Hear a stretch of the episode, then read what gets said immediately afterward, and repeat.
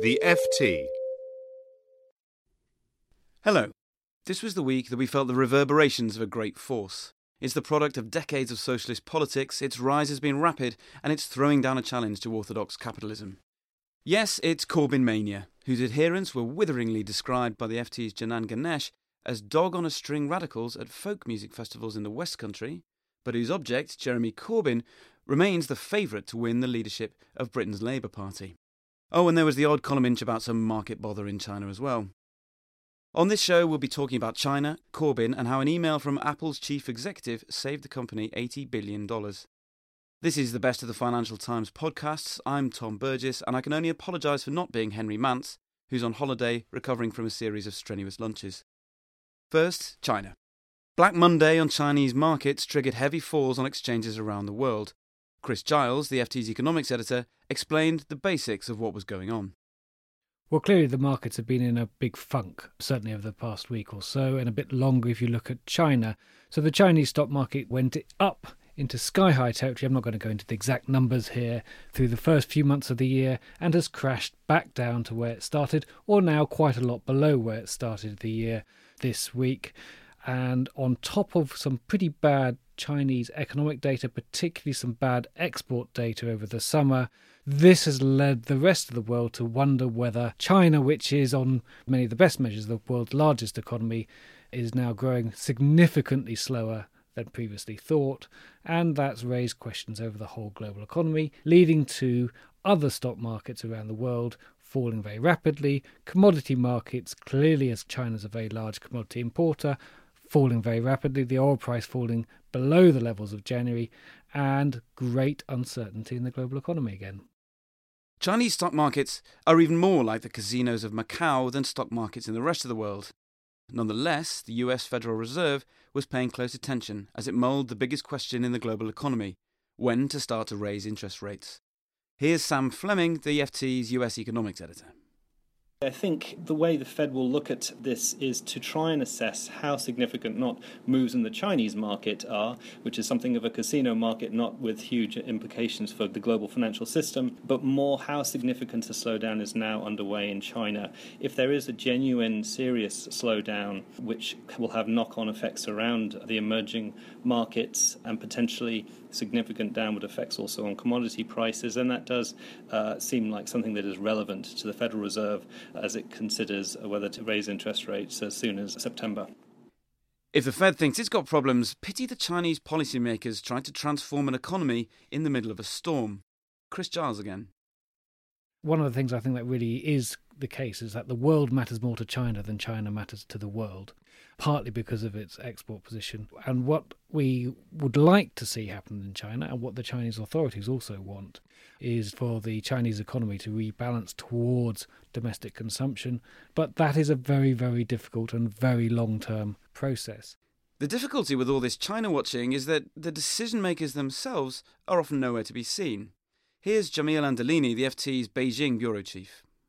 In the past, when you talk to uh, global investors, you'd ask them, you know, you'd raise a question about problems in the Chinese economy, and many times you'd get this blanket answer, which was the Chinese leaders are very smart. There seemed to be this feeling that China's leaders were this, these omnipotent beings who were meritocratically selected, and uh, that they had a plan, and that you know you should just uh, you know believe in their plan.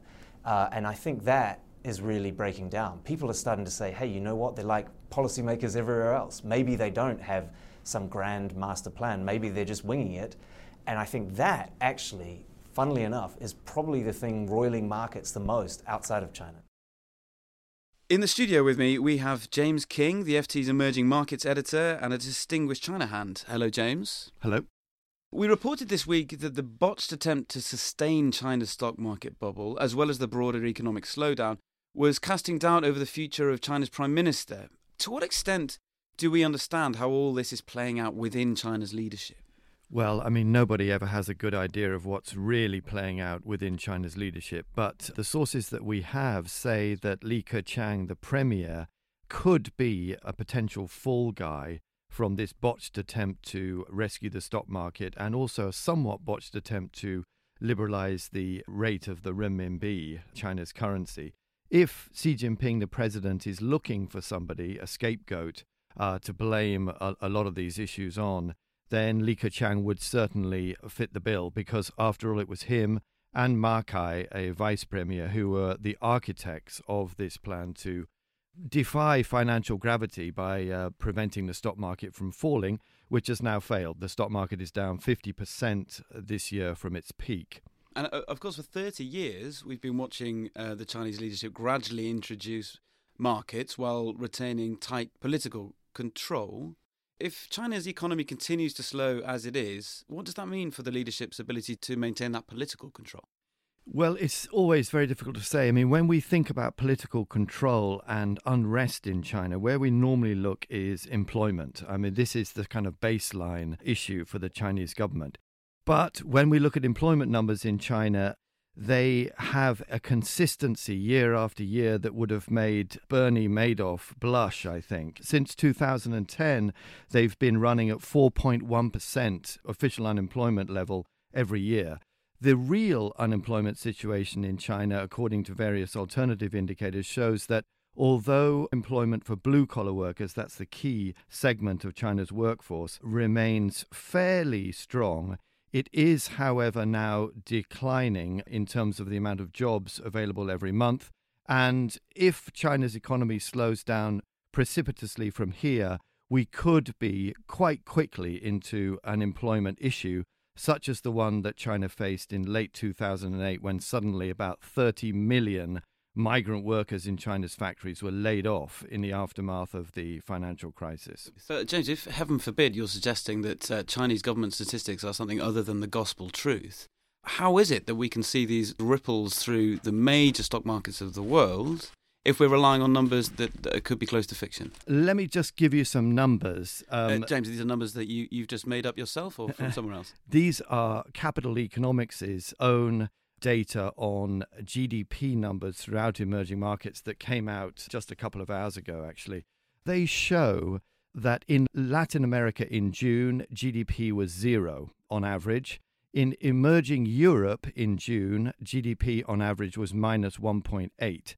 Only Asia is uh, really growing from an emerging market standpoint. Um, now, why this is important is that emerging markets were the locomotive that dragged the global economy back to growth after the great financial crisis of 2008 2009. What's happening now, led by this slowdown in China, is that emerging markets are driving the world's growth into you know what is approaching low percentage points so it is possible that there is a risk of a recession a global growth recession caused by the emerging markets. Thank you, James. I'd better let you get back to writing the entire newspaper again today. The stock of the world's most valuable listed company, Apple, started the week 10% down. No prizes for guessing why. It can't be overstated how important China is to the Apple growth story. The smartphone market globally is slowing, and we've already seen that hit other big smartphone makers like Samsung and, and Xiaomi. But the big growth engine is China, where there's just so much growth, both in terms of the number of people that are coming online, the number of people buying their first smartphone, the deployment of 4G networks, and, and a middle class that can afford an iPhone. So that's at a time when the US is, is becoming to some extent more saturated. That's Tim Bradshaw, the FT's San Francisco correspondent. Tim Cook, Apple's chief executive, was having none of it. He chose a television host as his anointed messenger. Tim Cook sent an email to CNBC Mad Money host Jim Cramer, basically saying everything's fine, nothing to worry about. July and August sales were great and very strong, and so there's nothing nothing to see here. The stock duly rebounded, restoring $78 billion to Apple's market value. But is this really how executives should inform investors about the company's performance? This is so surprising that, in fact, some people have questioned whether it may actually break SEC rules around fair disclosure because it was made, in effect, you know, selectively to one media outlet rather than published to all investors in a in a regulatory filing. The SEC themselves are not commenting on that. Any investigation that they did make would probably take a little while, so we, we won't know immediately, but it does seem unusual, although obviously it's, it's not unusual for Apple executives to tell everyone how brilliantly they're doing in the, in the media. Perhaps executives should just stop fretting about what the share price is doing and take a longer view. This week, the FT Alpha Chat podcast had a special guest in the august form of Nobel Prize winning economist Joseph Stiglitz. Here's a nugget from the professor. If you have rules that lead firms to be more long term, to think about long term investments in their workers, in their plant, their equipment, and research, then the economy is going to grow better. If you have rules of the game that encourage short termism, focusing on not just the quarterly returns, but increasingly the nanosecond returns, uh, you're not going to make those long term investments. All of which brings us to another critic of the markets, Jeremy Corbyn. For Janan Ganesh, our political commentator, among those most enthused by the rise of the bearded, bevested left winger is the ruling Conservative Party. Well, I think they're too busy high fiving each other to say very much. But when they do say something, it's, well, within a few weeks, we will brand him as uh, an extreme candidate, uh, left wing, agitprop revolutionary. We've done it before to Michael Foot and others, and he'll be toast within a few months. But this week, 40 leading economists came out in favour of some of Mr. Corbyn's economic policies. They argued that it's not the Labour man's agenda that's extreme, but rather the government's deep cuts to social spending. Is Corbyn riding the same wave as groups like Syriza or Podemos in Europe, or Bernie Sanders in the US? The man himself, speaking to the FT's Jim Pickard in a station cafe, reckons so. I think it's interesting the popular movement that's happening, um, not just in Britain but other parts of Europe and particularly the USA, which mm. is a lot of people, older people coming back into Labour left socialist politics, a lot of young people who are very political but not party political, being involved in environment, student campaigns, and peace campaigns getting together. And so our rallies are a wonderful diversity of ethnicity, age, and faith. That's it for this week. Our producers were Fiona Simon and Feline Reyes. Emma Jacobs will be here next Friday. Thanks very much for listening. If you enjoyed this podcast, you might enjoy the FT Money Show, the FT's most popular weekly podcast presented by me, Claer Barrett, the editor of FT Money. The Money Show comes out every Wednesday, and you can download it at ft.com/podcasts. Small details are big surfaces. Tight corners are odd shapes. Flat, rounded, textured, or tall. Whatever your next project, there's a spray paint pattern that's just right because Rust-Oleum Custom Spray 5 and 1 gives you control with five different spray patterns. So you can tackle nooks, crannies, edges, and curves without worrying about drips, runs, uneven coverage, or anything else. Custom Spray 5 and 1. Only from Rust Planning for your next trip? Elevate your travel style with Quince. Quince has all the jet setting essentials you'll want for your next getaway, like European linen premium luggage options, buttery soft Italian leather bags, and so much more. And is all priced at 50 to 80% less than similar brands. Plus, Quince only works with factories that use safe and ethical manufacturing practices. Pack your bags with high-quality essentials you'll be wearing for vacations to come with Quince. Go to quince.com slash pack for free shipping and 365-day returns.